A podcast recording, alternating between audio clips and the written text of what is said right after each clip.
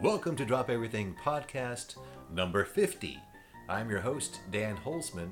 We have a very special guest for this podcast, Mr. Eric O'Berry. Before we get to Eric, though, let's thank our sponsors, starting with sponsor number one, numero uno. The big cheese is the IJA, International Jugglers Association. Information about the IJA can be found at juggle.org. Let's also thank me by going to Ringdama and buying yourself a Ringdama at ringdama.com. And our newest sponsor is Zing Toys, makers of the Zing Dama, which can be found at zingtoys.com. Okay, we thank the IJ, we thank Ringdama, we thank Zing Toys. Let's thank you listeners by bringing you our special guest, Mr. Eric O'Berry. Eric O'Berry. O'Berry? Uh, Give us the, the, the correct pronunciation of your name, Eric.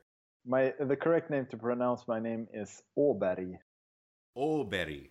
So Yeah. Reminds reminds me of my act where you used to go O'Berry in the Raspyni Brothers. So that's pretty easy for me to remember. You're known as a juggling historian as well as a professional juggler of great accomplishment. Let's start with the history of Eric O'Berry. Where did you, were you born? What was your early childhood like? And how did you discover juggling? I was born in the north of Sweden in a little town called Skellefteå, and uh, there was no jugglers there, so I couldn't. Yeah, there was nothing too much to be influenced by in that regard, and there was also no internet at that time. So I grew up. My hobbies were skateboarding and magic. Magic was very difficult to learn because it's yeah, it's a lot of secrets that are difficult to find out, but skateboarding was a little bit easier to get get involved with. So that's what I did. In 1998, I believe there came a film called Caught Clean by Invisible Skateboards, and it had it's made by a guy called Laban Fay Diaz. Yep. He visited the IJA festival around that time, and he put a bunch of jugglers in the film. I make a brief appearance in Caught Clean. If, if you if you Exactly. look, if you don't blink, Yeah. I'm in there. No, So- no, I remember it. The six cup uh, shaker cups, six shaker Yeah, cups. I had the six Genac aluminum cups at that time, or I don't know if they're aluminum. They were the ones that left the gray dust on your fingers. Oh, okay. The aluminum Yeah, powder. so, so it was that that movie, and that was very influential for me. Like I could juggle three ball a three ball cascade before then, but I didn't know that there was other juggling to practice. So I saw that movie, and that was blew my mind. And there was so much in it. And I saw Dan Ho- uh, Dan Menendez do head roll in that film, and Sean McKinney was a big part of that film. yeah, Sean McKinney had his own segment uh, in it and did incredible stuff with cigar boxes and balls and clubs and street juggling. So there was kind of a little bit of a overlap there between skateboarding and, and juggling. And to me, it was both of them were you know just tricks. So I was int- interested in tricks, magic tricks, juggling tricks, skateboard tricks, anything really. So that's what got me into juggling. So skateboarding, were you more like into like a Rodney Mullen sort of freestyle, like tricks with the skateboard type of skater? Uh, yeah, definitely. I was into the technical stuff, not ramps and big stairs or handrails and stuff. I was inter- interested in the technical things, and yeah. So after Caught Clean, how did you advance your juggling knowledge and your juggling ability? At the time in '99, I believe it was, they started a circus school in Stockholm. It was kind of a like a pilot project that they were supposed to do only for one year. So they, they did it for one year, and it was they thought it was so successful, so they wanted to do it again. I believe the first course was '97, and then they did it again in '99. So I heard about this course, and I applied because I liked juggling and i thought that would be an opportunity for me to to get to practice and perhaps perform a little bit. So i did that one year course and when that course was over the the school expanded and they started a three year course. I was still pretty low level and i had no experience really so i applied for the three year course as well. And it's that that three year course that eventually became the the course that a lot of great jugglers in Sweden have been to now. Uh, that's called the University of Dance and Circus, DOCH. And was uh, Jay Gilligan teaching at that time? My main teacher was a guy from Finland called Maksim Komaro. Mm-hmm. Jay Gilligan was a guest teacher at a few occasions. So I encountered him during my three years a couple of times, yes. But my main teacher was Maxime. And he was from the group, uh, the Peapod Jugglers. Yeah, that is correct. Yeah, their their DVDs, their videos were very influential in the United States at a certain time. Those videos they came out during the, my school time. I knew Maxime, of course, very well, and and the films were extremely influential to everybody around here too. So yeah, that was a great time. They're very revolutionary. What was in the water in Sweden? How did that uh, sort of great burst of creativity happen? I don't know. I think it had a lot to do with Maxime and Ville Walo like i think they had a specific mindset and they kind of was they were looking out for specific type of juggling and they were very interested in you know new ideas and creative ways to explore juggling in new ways. And i think also that the film that i mentioned earlier caught clean i think that had a big influence on them too with sean mckinney and also the way the movie was shot. Before Caught Clean and the Peapod, most juggling videos, they were of the instructional kind. You know, a juggler in his garage with a black.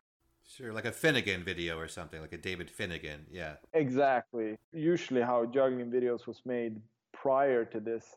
And then Caught Clean came out, which had juggling that was filmed kind of like a skateboard movie.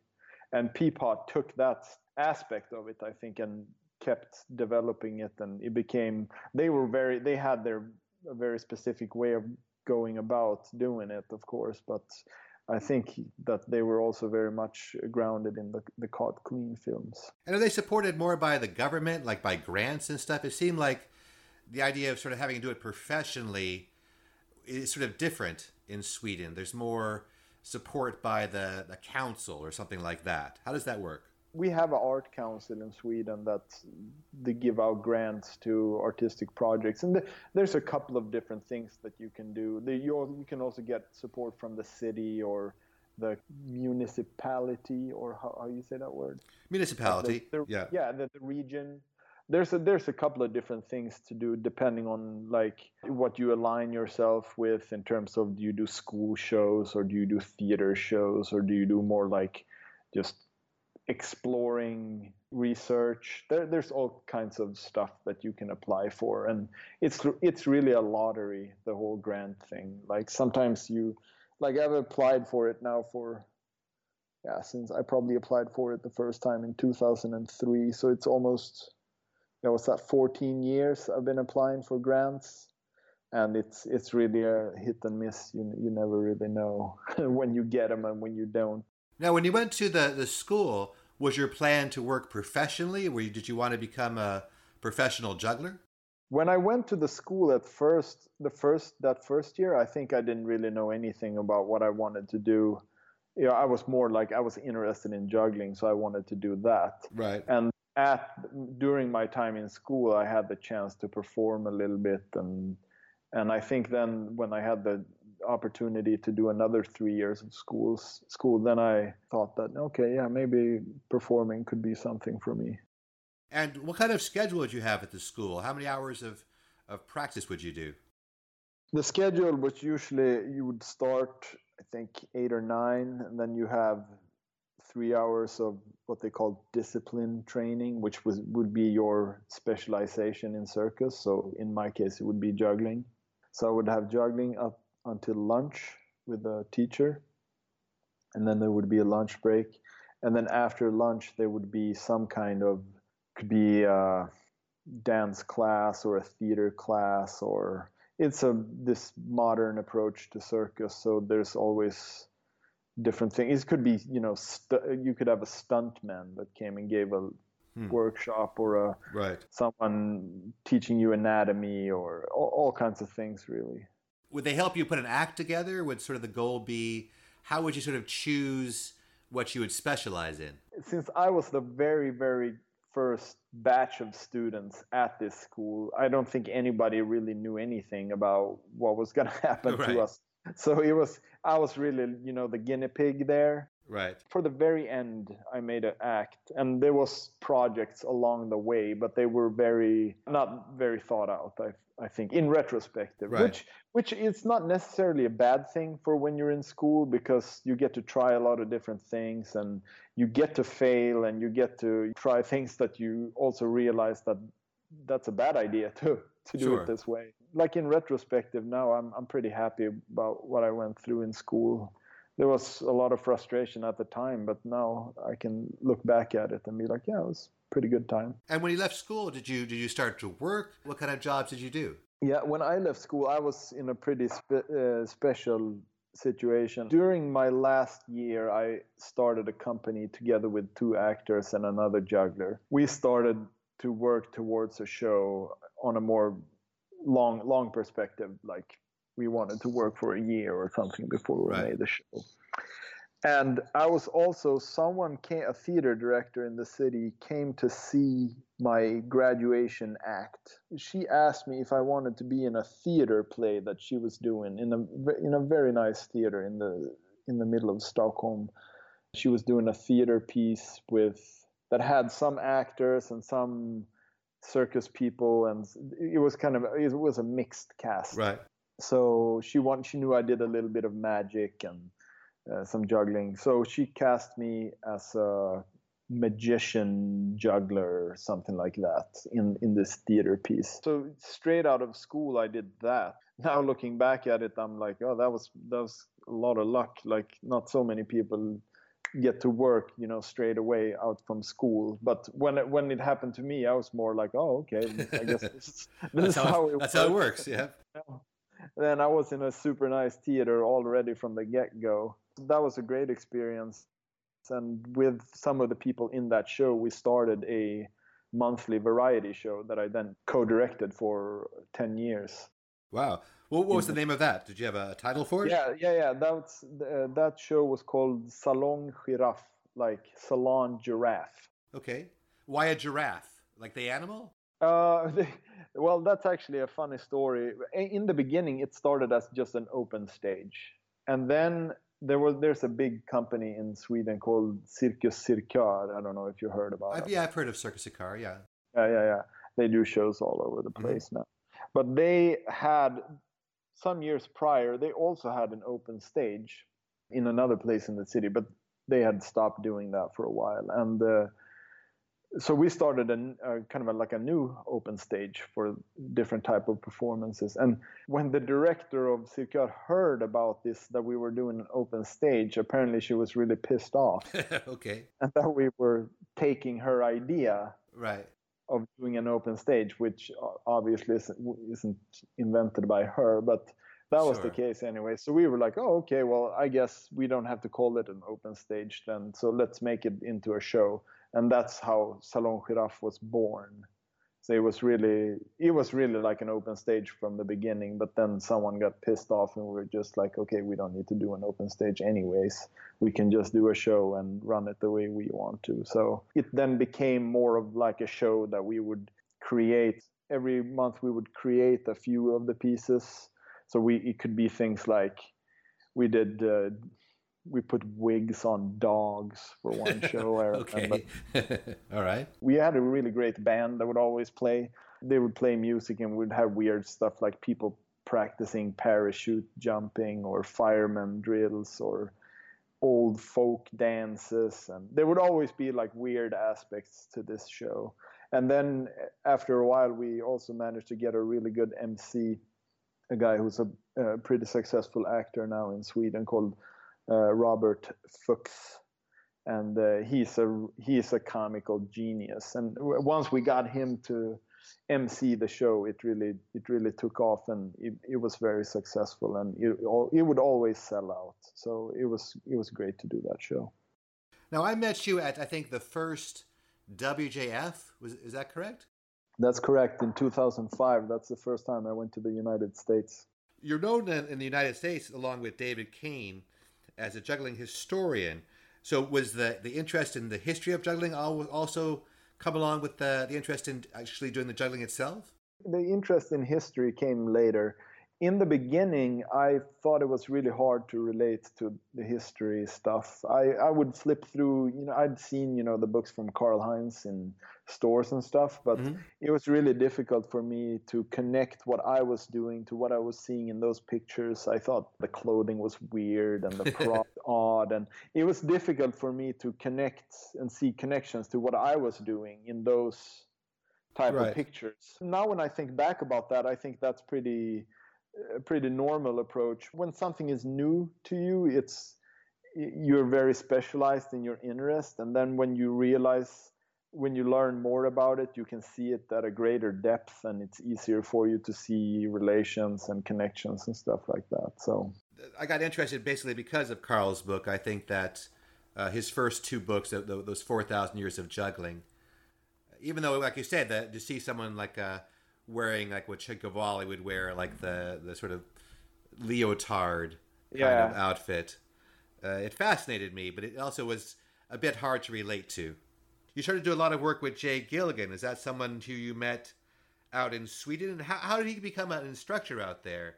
I mean, is that something where they they reached out to him? Yeah, yeah. At first, he was hired as a guest teacher. So my the main teacher was Maxime, and mm-hmm. then there would be guest teachers every once in a while. So I'd have people like like Jay, but also a guy in France called Martin Schwietzke and Denis Paumier and uh, Ben Richter, who's a mm-hmm. British juggler based in Germany, and some other people. So we we'd have you know like kind of fresh fresh blood every right. once in a while on the teacher side. So that was really great. And when Maxime stopped teaching, uh, they hired Jay to be the full time coach or the the the main coach of the school. Right, because I also saw you with uh, Team RDL. I brought you to one of the, the juggling festivals.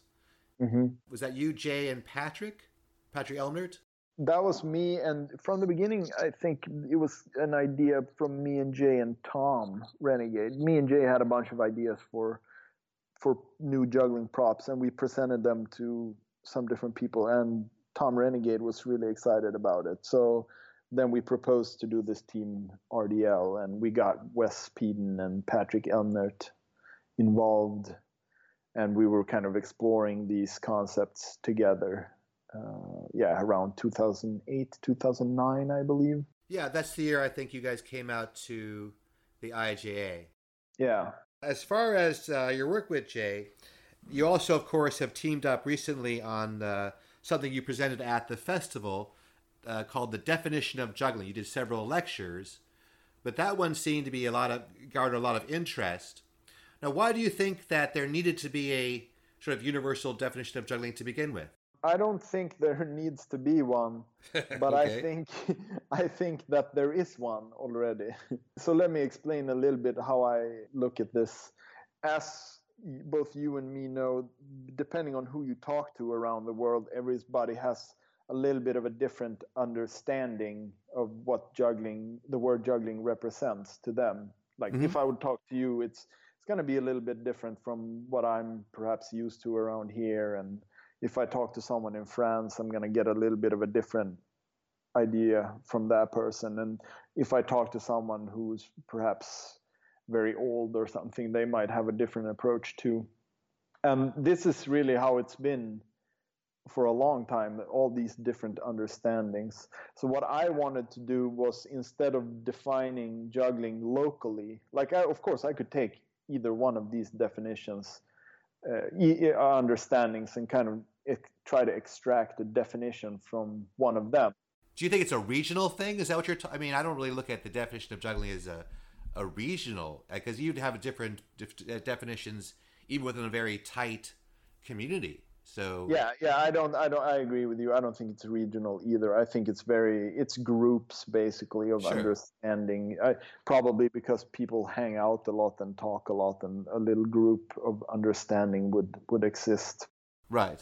The old approach that jugglers would have to this problem, if if you think it's a problem, would be that there would be one person presenting their understanding, and then someone else would present a contradictory understanding and then they would kind of argue who was right about it. right, okay. That, that's kind of the usual way of going about it. And I wanted to kind of zoom out from the entire thing and, and see is there some way that we can talk about juggling that's going to be true for everybody? Okay. Do you feel that after you did your presentation that you were successful? Do you think the definition now has sort of become a universal acceptance of your definition? I don't think it's going to be like that really. I think it's not like I'm presenting a new idea. Basically what I'm doing is uh, that, is that I look at all these local or regional or cultural or however you want to do these groups of understanding and i look at each group and i say okay what's true for every group no matter how you who you talk to there each single group is going to have a couple of activities that they see as juggling for some and there's going to be some common link between them. Right. Some, some group would say yeah it's object manipulation for example. And then they think oh and some other group maybe is a bit more conservative and they're going to be like no juggling is throwing and catching with more objects than the amount of hands. So it's that concept that kind of connects the different juggling activities. So from this kind of outside perspective you could say that each group has a number of activities that are connected the way that they're connected is going to be different from each group right right the, the way they subset it like you said like a exactly. flow like the flow community might be like well it's all juggling, whether it's poi or staff or or hula hoop. Yeah, they're gonna be more along the. It's a manipulation of object, and then it's juggling. So I'm pretty specific, my, me personally.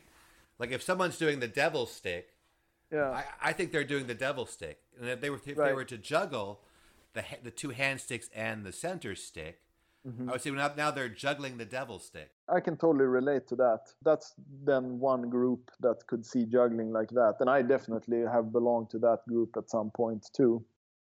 Uh, to me, like I say, it's more of a like a juggler is a, is a job title or a definition of a of a profession, yeah. and to juggle, like you asked me before, like if someone's bouncing a ball on their head, are they juggling? Even though right. it's in the context of a juggling act. Yeah. Like like if Francis Brunn is, is bouncing the tennis ball on his forehead, is that juggling? And I said no, he, he's bouncing a ball on his head. So maybe I'm yeah. just a pretty literal. I mean, certainly he's doing it within the context of a juggling act. Mm-hmm. But to me, juggling is sort of a physical feat.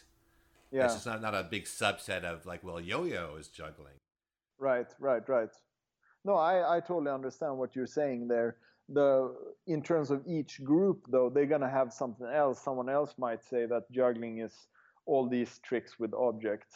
Sure. no matter how you manipulate them it's going to be juggling. But what i recognize then is that no matter which group that you ask they all recognize a three ball cascade as juggling.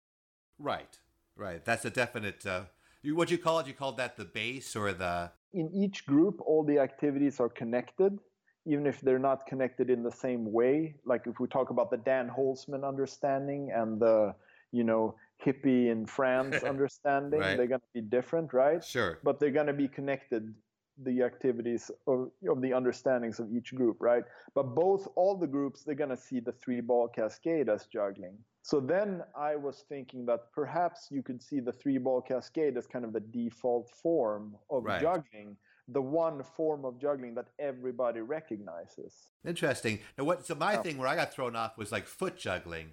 Because mm-hmm. if you look at foot juggling, it's it's stereotypically with one object, like a mm-hmm. chair mm-hmm. or a table or umbrella. Yeah. I mean, certainly yeah. with the balls and stuff, I've seen people. In fact, I saw the video the other day of a girl juggling just with her feet, mm-hmm. like three large balls using only her feet, like a cascade.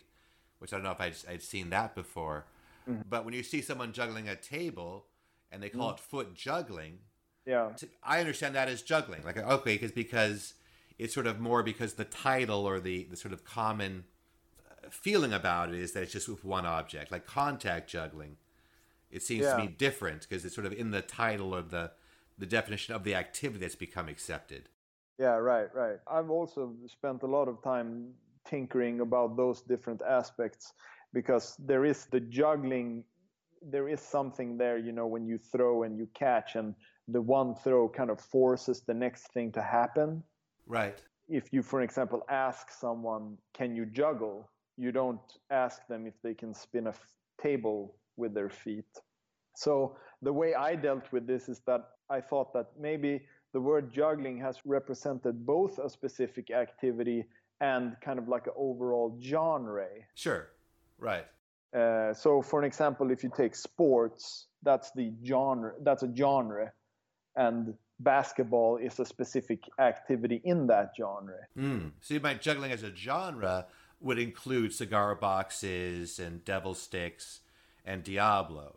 So the same right. way the genre of sports includes basketball, even though not every sport is basketball. Exactly. So the lucky thing for the people to do sports is that they have distinct words for each of the specific activities. Whereas in juggling, we have the same word to represent the genre and one of the activities. Like in soccer, they certainly say that if someone is juggling the soccer ball, yeah. that they're basically kicking it one ball with their foot or feet. Right, right, right. Yeah. That's very interesting. Now, uh, how do you feel you sort of came across this sort of more scholarly interest in juggling? Has that always been something, the way you approach things in general? Yeah, I mean, that started in 2007 when I met Karl Heinz for the first time. Jay Gilligan was working at the Wintergarten in Germany, in Berlin. And uh, I went to visit him, and he had met Carl a few times, and he suggested that we go and visit him. So we went Karl's apartment and we got to flip through all of his books and ask him, you know, whatever questions we wanted. And it was really a great time. And then when I came back to Sweden, I did a course at the university, and that course was led by Jay Gilligan and uh, the late Luke Wilson. Uh, it was a course about the relationship between juggling and music. And in that course, I got the task to write about the history of composition in juggling how we, you know, how we make routines and transitions and that kind of thing. So then I had to start writing a little bit about juggling in order to give this presentation at that course. So that was really the first time I started to write something uh, about juggling. And around the t- same time, I was also going to the Swedish Juggling Convention, and I was thinking, oh, I could, I could give a little lecture here about the history of juggling. So I had those two kind of projects that was about writing and presenting juggling and around that time then came really i had to think about well, what is juggling then? If i'm going to write about this and if i'm going to talk about this how what is it then? So that's when it really took off for me this this kind of thinking. And you became an expert on one juggler in particular. I know you gave a lecture at the ija on uh, paul and you, you corrected my pronunciation before we started the podcast. Mm-hmm. so it's paul you would say there's two different ways. One is Chinka Chinkawali, the British way? He first started off as an acrobat in a troupe, and he was led by an Italian called Cinque Valli. So it's like the Italian way of saying five, which is which is cinque, right. and then Valli is a, is a name. So Cinquevalli was not his original name. He took the name uh, from, from the, the troupe of the troupe. Yeah. Oh, okay. Do you know his original name then? Before yeah. he was Cinquevalli? Yes, his original name was Paul Brown. Paul Brown. Yeah. How disappointing. okay. and where, where was he born then, Paul Brown? He was born in, in a city in Poland called Leszno, but he grew up in Berlin. He, was he adopted by the uh, the troupe? Was he a, an orphan, or how did he become a part of the acrobats? There's a couple of different versions about that actually, how he got involved. But he says he says himself that he won a uh, gymnastics competition, and one of the acrobats from the troupe saw him there and wanted him to join the troupe.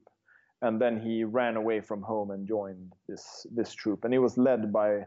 It was called the Cinque Valli troupe. There's also a story that he could throw up a chalkboard and write the letter A before the chalkboard would be caught again as a schoolboy. Is that just a story I'm I'm imagining, or is that something that was written somewhere?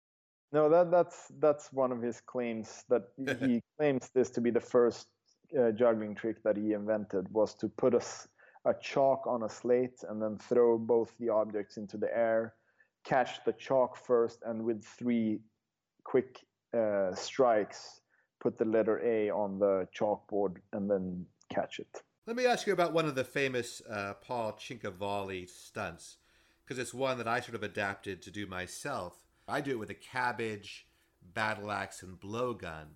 I remember reading about it, and the, the way I read it was he would juggle a turnip, a fork, and a knife with one hand.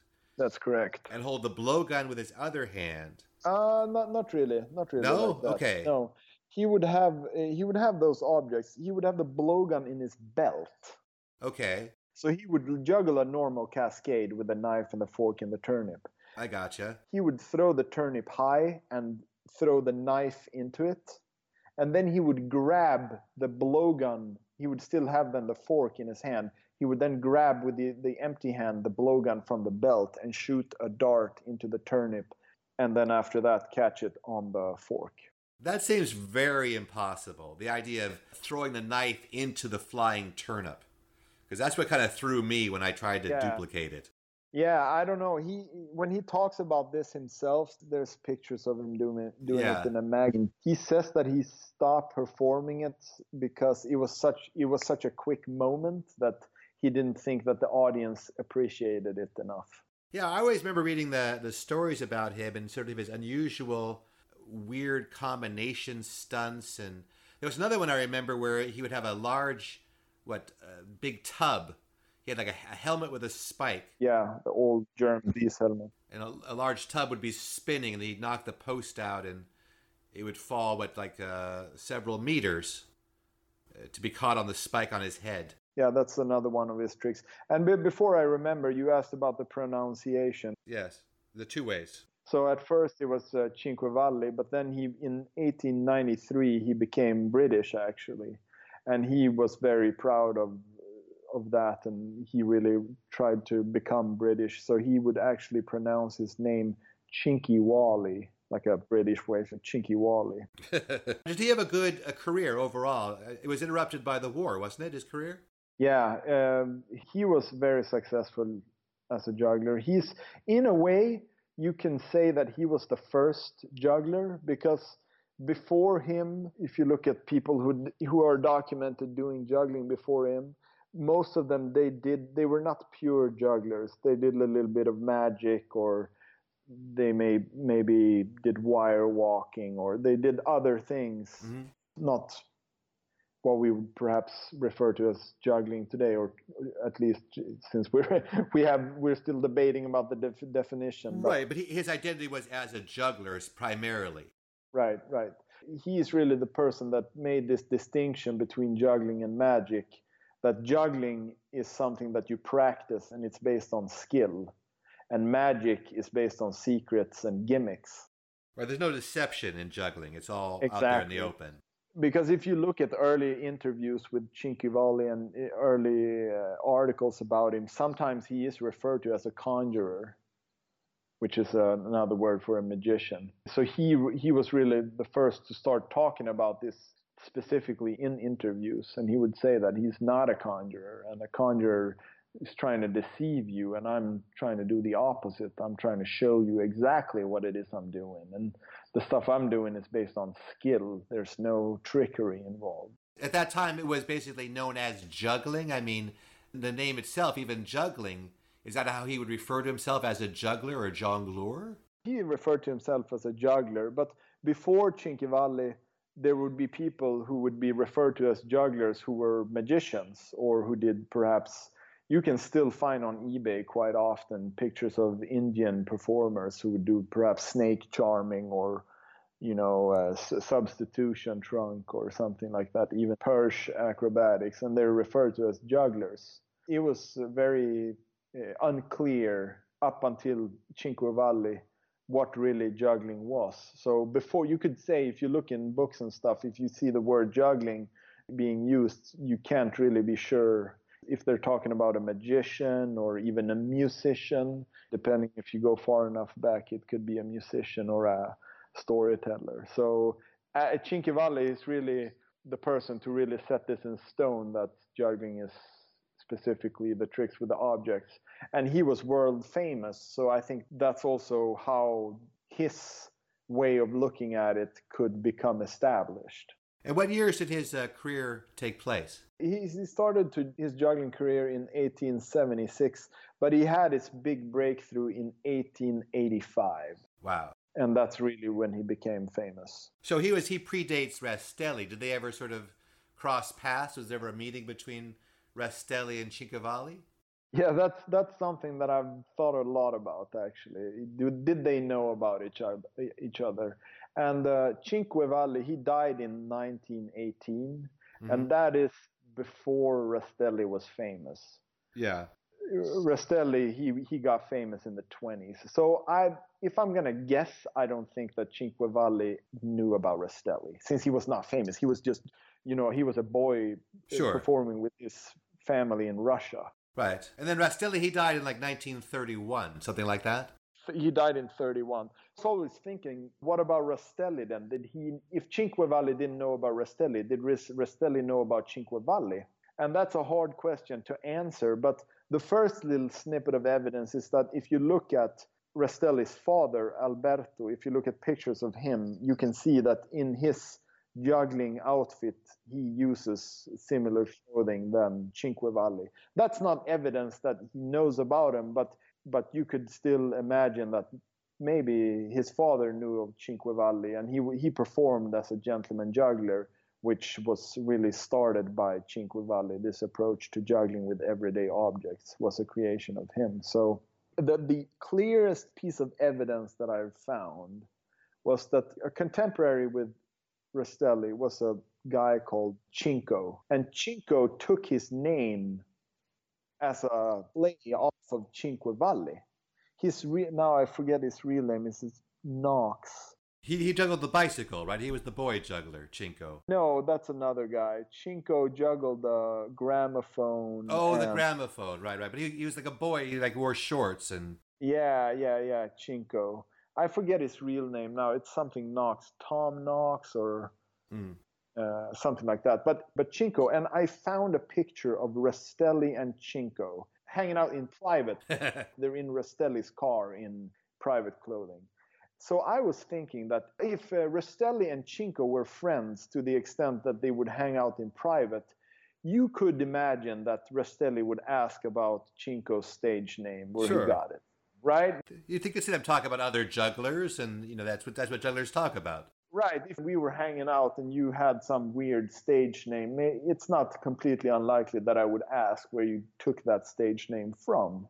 Yeah. That I think is the strongest evidence that I, I do think he knew about Cinque Cinquevalli. And that in combination with the father being a salon gentleman type juggler in a similar outfit that Cinquevalli. So my guess is that Cinquevalli did not know of Rastelli, but I'm pretty sure that Rastelli knew of Cinquevalli.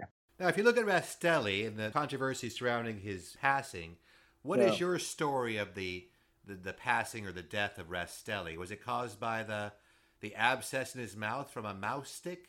Yeah, that's how the story goes. That he got a wound in his mouth from a splinter in the mouth stick, and the moon, wound got infected. But I've read some different accounts about that, the, the kind of the medical explanation to how he, how he died.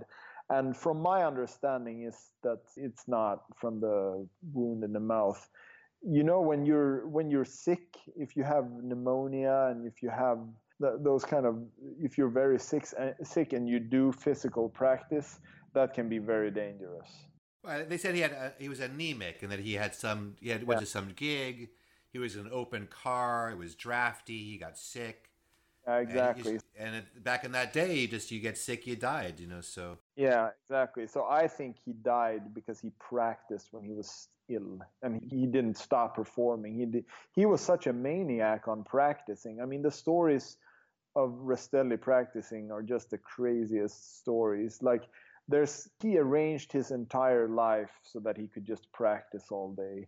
and if, if you want to read a little bit about that, there's a great little interview with his wife in a book called Star Turns uh, a guy called August Heinrich Kober who traveled a little bit with the circus where Rastelli worked, and he interviewed them, the family, about Rastelli. And it's a it's so there's a chapter in the book about Rastelli, and the, when you hear the wife talk about the life that they lived, then you really understand that he only practiced, and they even say that when he didn't practice, he was imagining himself practicing.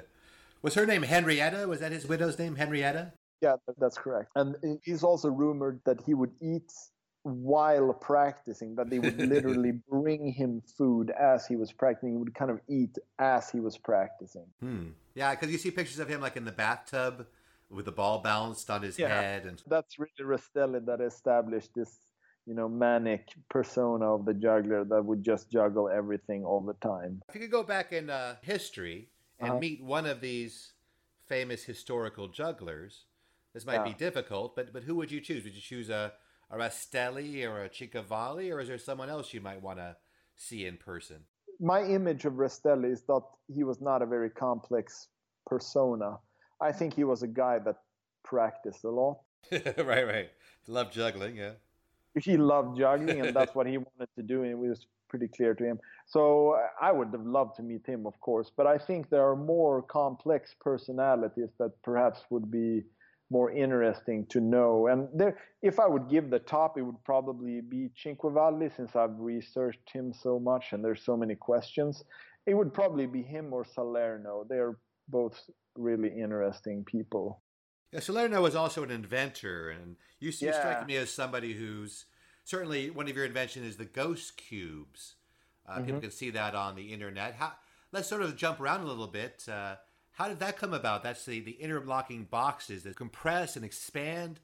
Uh, what interested you in the ghost cubes? that actually also has a connection to the history stuff because when I was reading about history a lot and really dug into the history of juggling, I realized that there's been this change in juggling quite recently where we buy all the props that we use.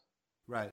and in the past you you would have to either make the props yourself or have someone make them for you. That was kind of the options that you had. That's a big change in juggling that we now can just call a juggling manufacturer and choose things out of a catalog and when i thought about that and i, I thought about this possibility that you could actually use any object for juggling. You don't need to use these standardized uh, mass produced ones. I got really interested in that process. I put that, that question before me you know what what would happen if a juggler today had that same process that he had to create the prop based on the idea that he had Right. rather than the, the the situation that we're in most of the time is that we ha- we already have the props and we have to apply our ideas onto them and they already exist Interesting.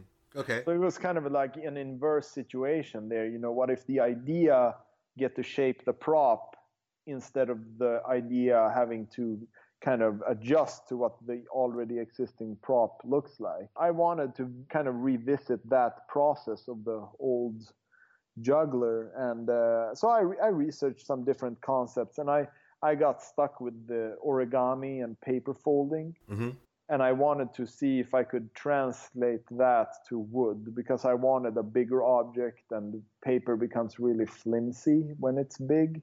Right. and I wanted so I wanted a distinct object that were in the realm of size of what a juggler would use. So I started to try to translate that origami stuff to wood and that eventually became these wooden cubes that I called ghost cubes Now, is that something you're also trying to market? I remember we talked a bit about you trying to miniaturize it or, or to mass produce them. Is that have you had any luck with that? Well, basically, what happened is that I worked on the ghost cubes for a while, and then I put this video out online. It very quickly got uh, became what they call viral. You know, it spreads like fire along the internet, and it was just seen everywhere. And it's kind of fun. Like Google, uh, YouTube has pretty good analytics, so you can see where the views are located.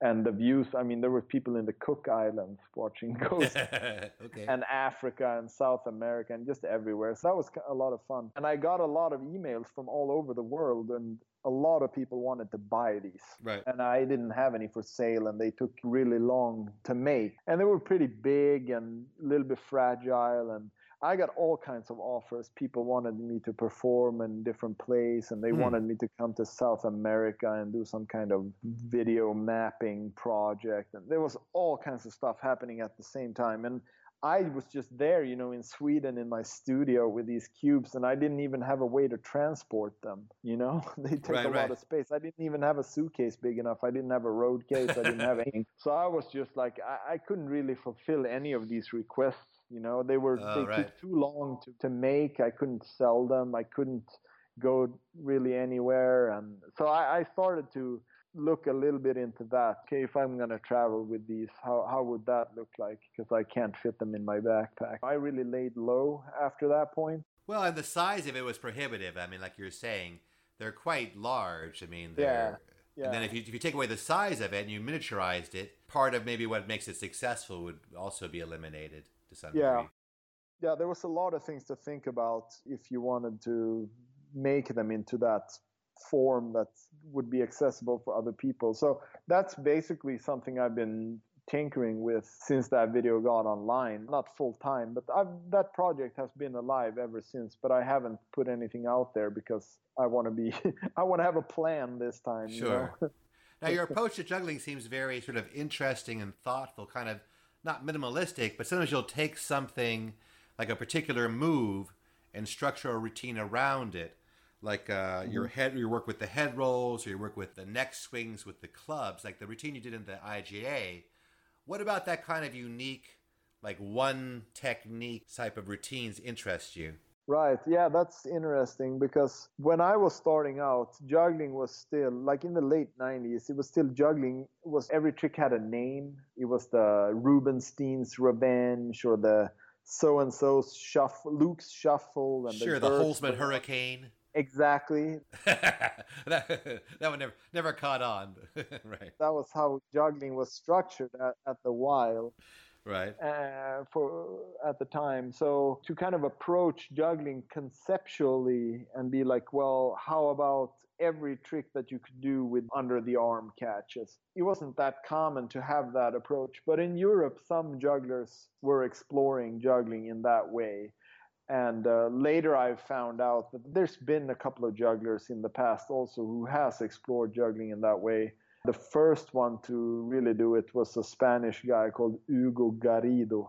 Sure, the kick ups.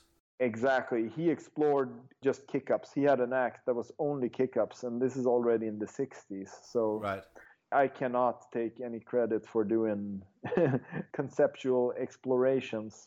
I always liked his name, Ugo Garrido. I always thought that was a name that rolled off your tongue. Yeah, I like that name too. And he wore like a matador's outfit. Was he the, the fellow who did that? Like a big, heavy matador's jacket? Is that Ugo Garrido I'm thinking of? Yeah, but there was a bunch of jugglers that had a very similar outfit, Yeah. like Nino Frediani and Pepito Alvarez. There's a bunch of people who performed. I think it's a very like Spanish type. Let's do some uh, some rapid fire because we're, we're getting a little close to the end, and you and I have a lot of opinions on uh, on jugglers and juggling. I'm gonna ask you some questions about particular subjects, and we can just sort of freeform on that. Go for it. Favorite juggling name? I'm gonna say Serge Flash. I've always mm. thought that was a great name for a juggler. Serge Flash. Yeah, that's great. I also like Serge Flash. I also like Bob Ripper. Oh, Bob Ripper. He Yeah. died quite young in a plane accident, didn't he, Bob Ripper? Yeah, that was very tragic. I always thought Tommy Curtin was quite good Tommy too. Curtin. Yeah, that's a fun. that's a good one too.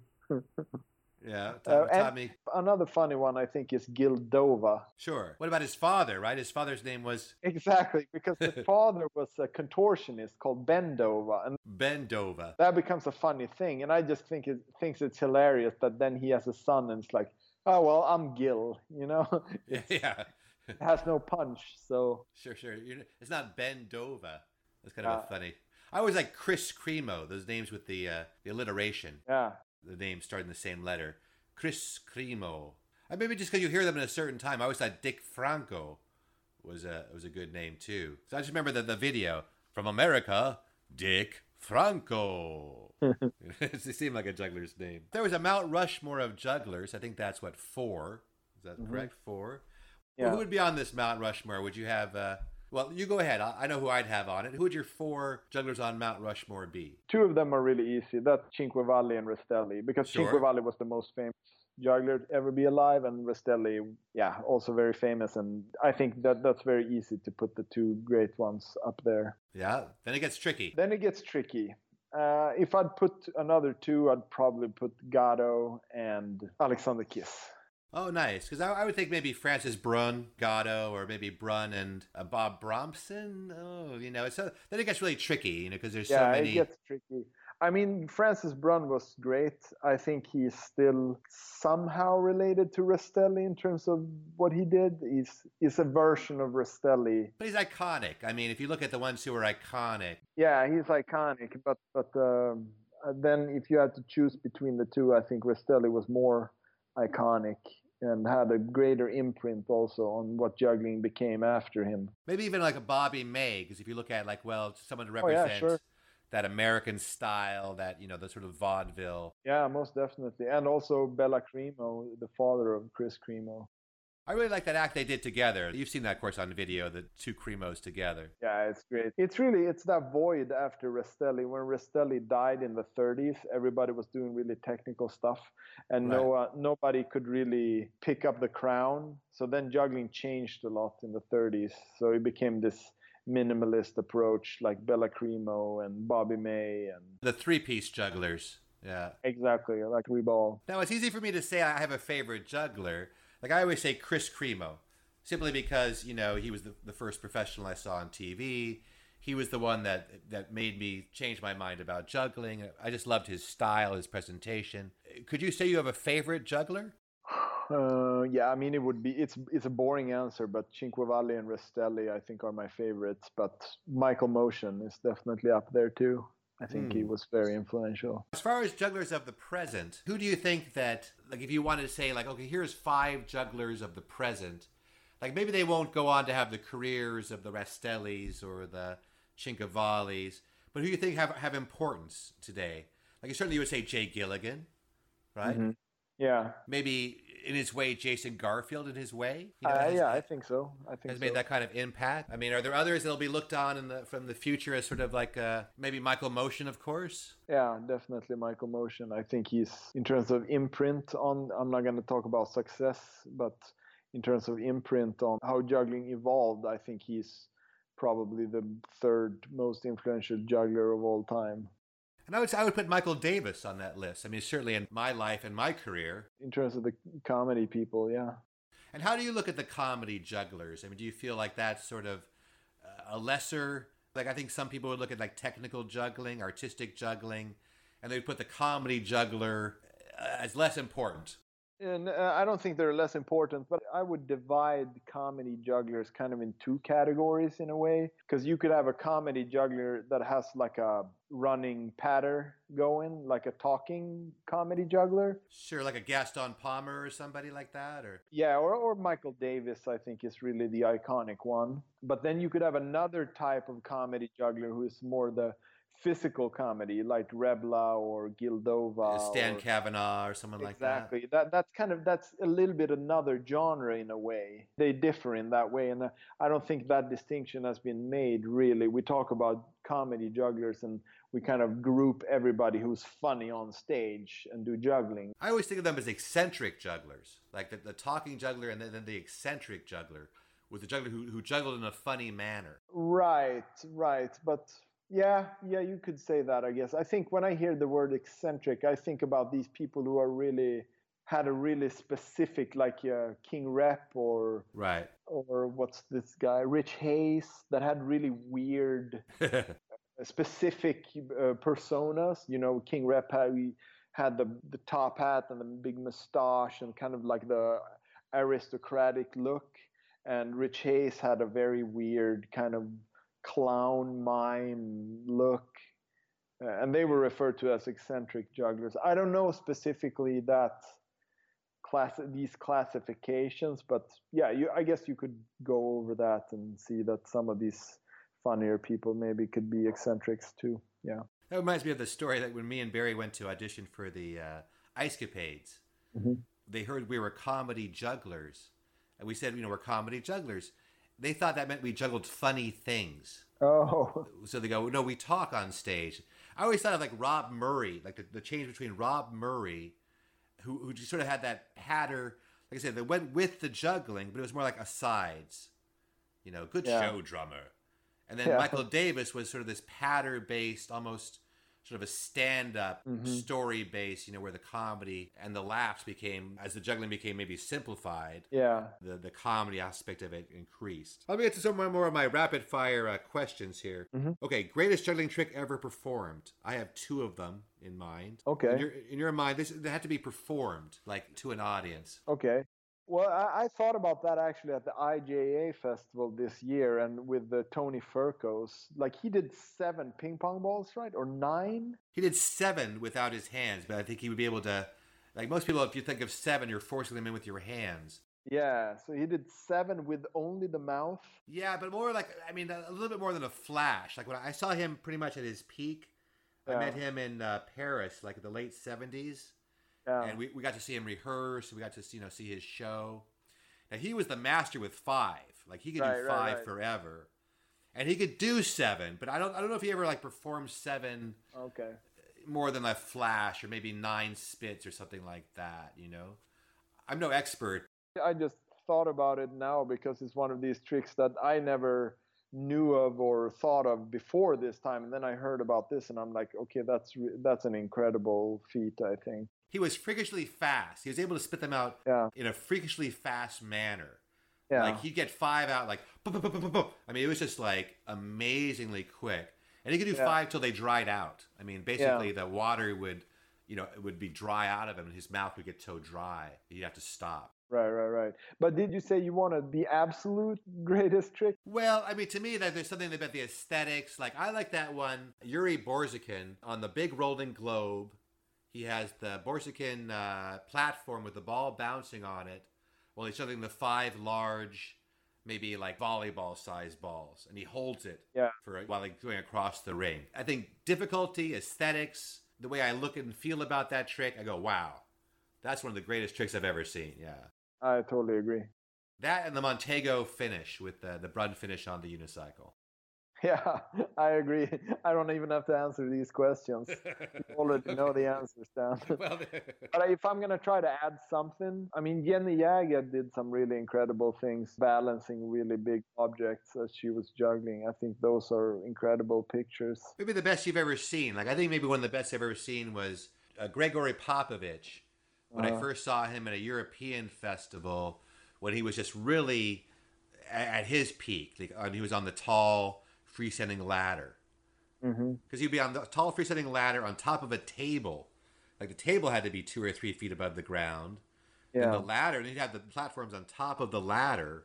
Then he'd be doing these hard tricks, five club back crosses. I think he did seven or nine rings. So Mm. that was amazing to see live because he had to be 20, 25 feet up in the air or something. So that was pretty impressive to see live. yeah, I'm sure. I'm sure. I saw Gatto live a few times, and that's probably the top for me. What about greatest feat ever achieved? Like you see some of these numbers records recently. Wh- which of these impresses you the most? What was it the other day? 33 catches with the tails. I mean, that's incredible. I think the 11 catches with the ni- with the nine clubs is incredible too. Yeah, that one the other day, the 33 with, ta- was that Alex Barron? Is that his name? Yeah, Wow, because you're going, wow, that's a good looking pattern. I do like the uh, Kublikov 10 ball multiplex Oh yeah, with, with the all 10 up pirouette. yeah, that's incredible. And the 14 that he does too. Yeah. All right, I'm going to get back to your specialty. Enough about my attitudes. What was your best historical discovery? Like you're, you're researching.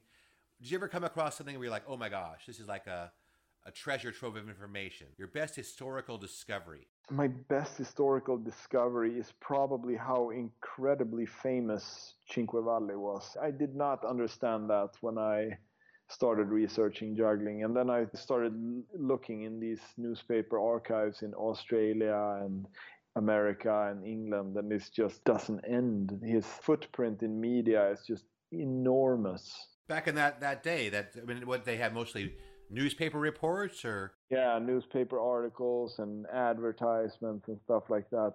You know, beforehand, I always thought that Rastelli was the most famous juggler of all time. But then I realized that Cinquevalli had a much bigger fame. Not too, too many people know about him these days. I would say that's probably the biggest discovery that I made. I always say, and I'm sure I've said this before on the podcast, that the fact that Rastelli died young was like the biggest blow to juggling. Because if he had gone to, on to be like a touring performer, like the way Yeah. uh, Blackstone or the famous Dunninger the magicians did.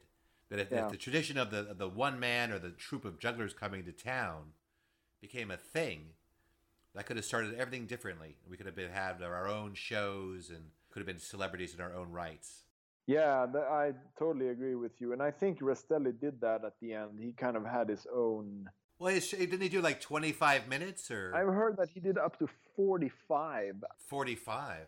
Yeah, I don't. Uh, I should check that clearly exactly those references, but that's rumor-wise. I've heard up to forty-five minutes, and also I've heard that he was so excited about performing that they had to have a guy specifically backstage to calm him down when he came off stage. That's funny. I, But the tragedy with the Rastelli passing in terms of juggling, not getting a, like a household name or that kind of establishment that you talk about, in a way, it's the same with Cinquevalli because he was also super famous. And then the First World War came, and since he had German roots, he was uh, shut out. So when he died, no one really. He also died during the war, so that of course made it a little bit harder in terms of celebrations and stuff. But if Cinque Valle would have gotten to live a full life and end his career with sure. respect and, and all of that, I think he he would have been remembered in another in a different way than he did. So in a way, we lost both our chances there. And where do you see uh, juggling going? We've talked about the past. Now, where do you see, like, what do you think about competitive juggling? Is that something you think has a future or that you're interested in? I really love the competitive stuff, especially when you can purify it and you can really pinpoint what it is that we're competing about.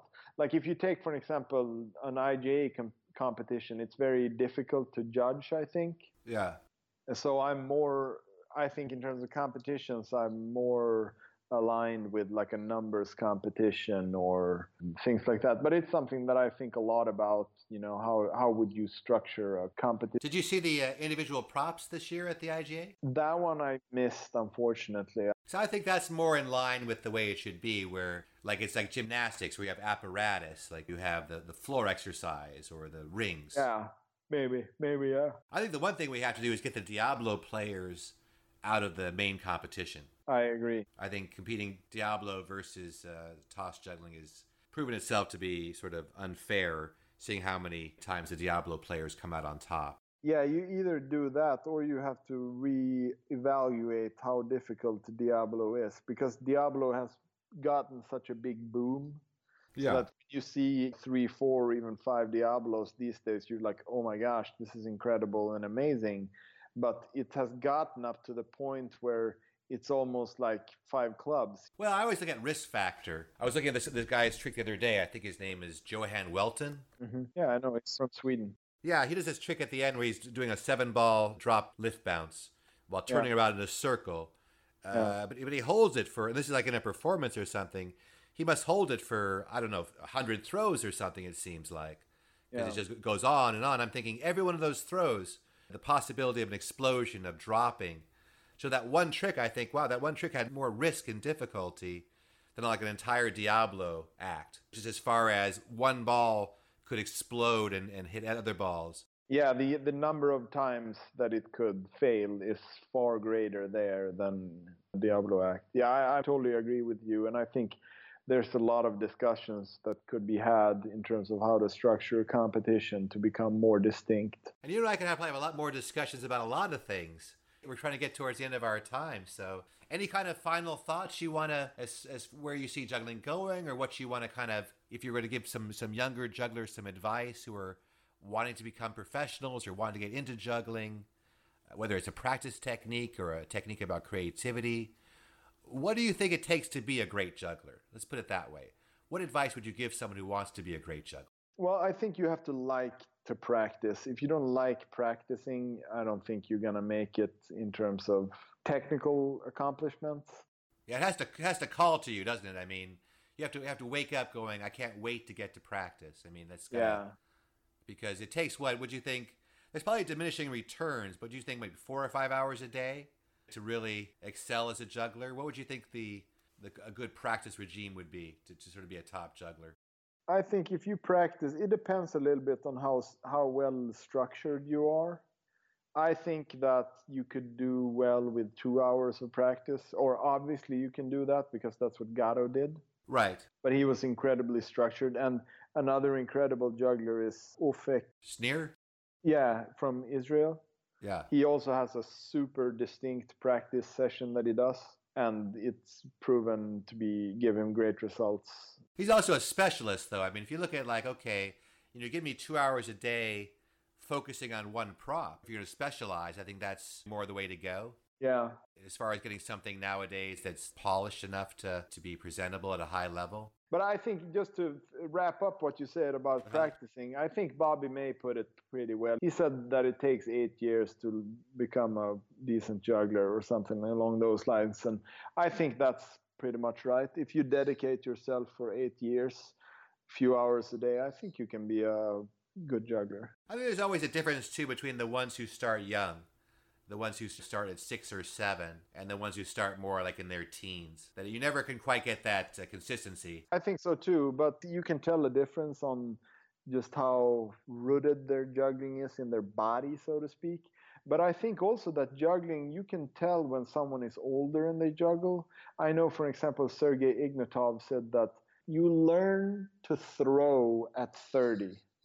okay and I think there's a lot of uh, I, I, can totally relate to that. There's some kind of understanding that came when I got a bit older about how juggling actually works in terms of precision and how you just break it down in your head and stuff. I, I really thought there was a lot of truth to that statement.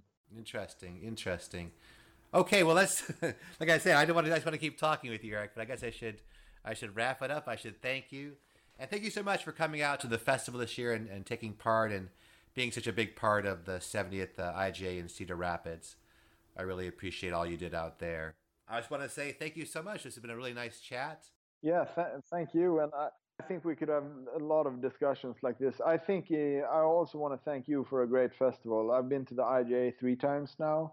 I think this was probably the best festival out of those three.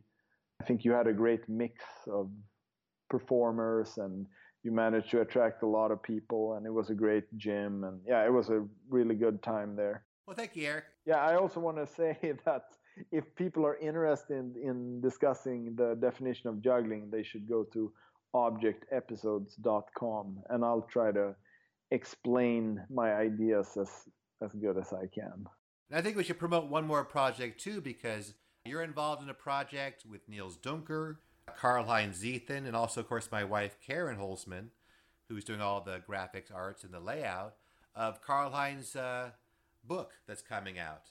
So maybe you yeah. can tell people how they could find out about that. Yeah, Heinz Ziethen's book that's supposed to be out 25 years ago or something like that is finally it's finally yeah. done. And you can go to jugglinghistory.com and you will find information about that book. And I think the book is pretty much done now. I don't want to say that it's completely done, but I think it's it's going to be out very, very, very soon. So check out that website and you'll know.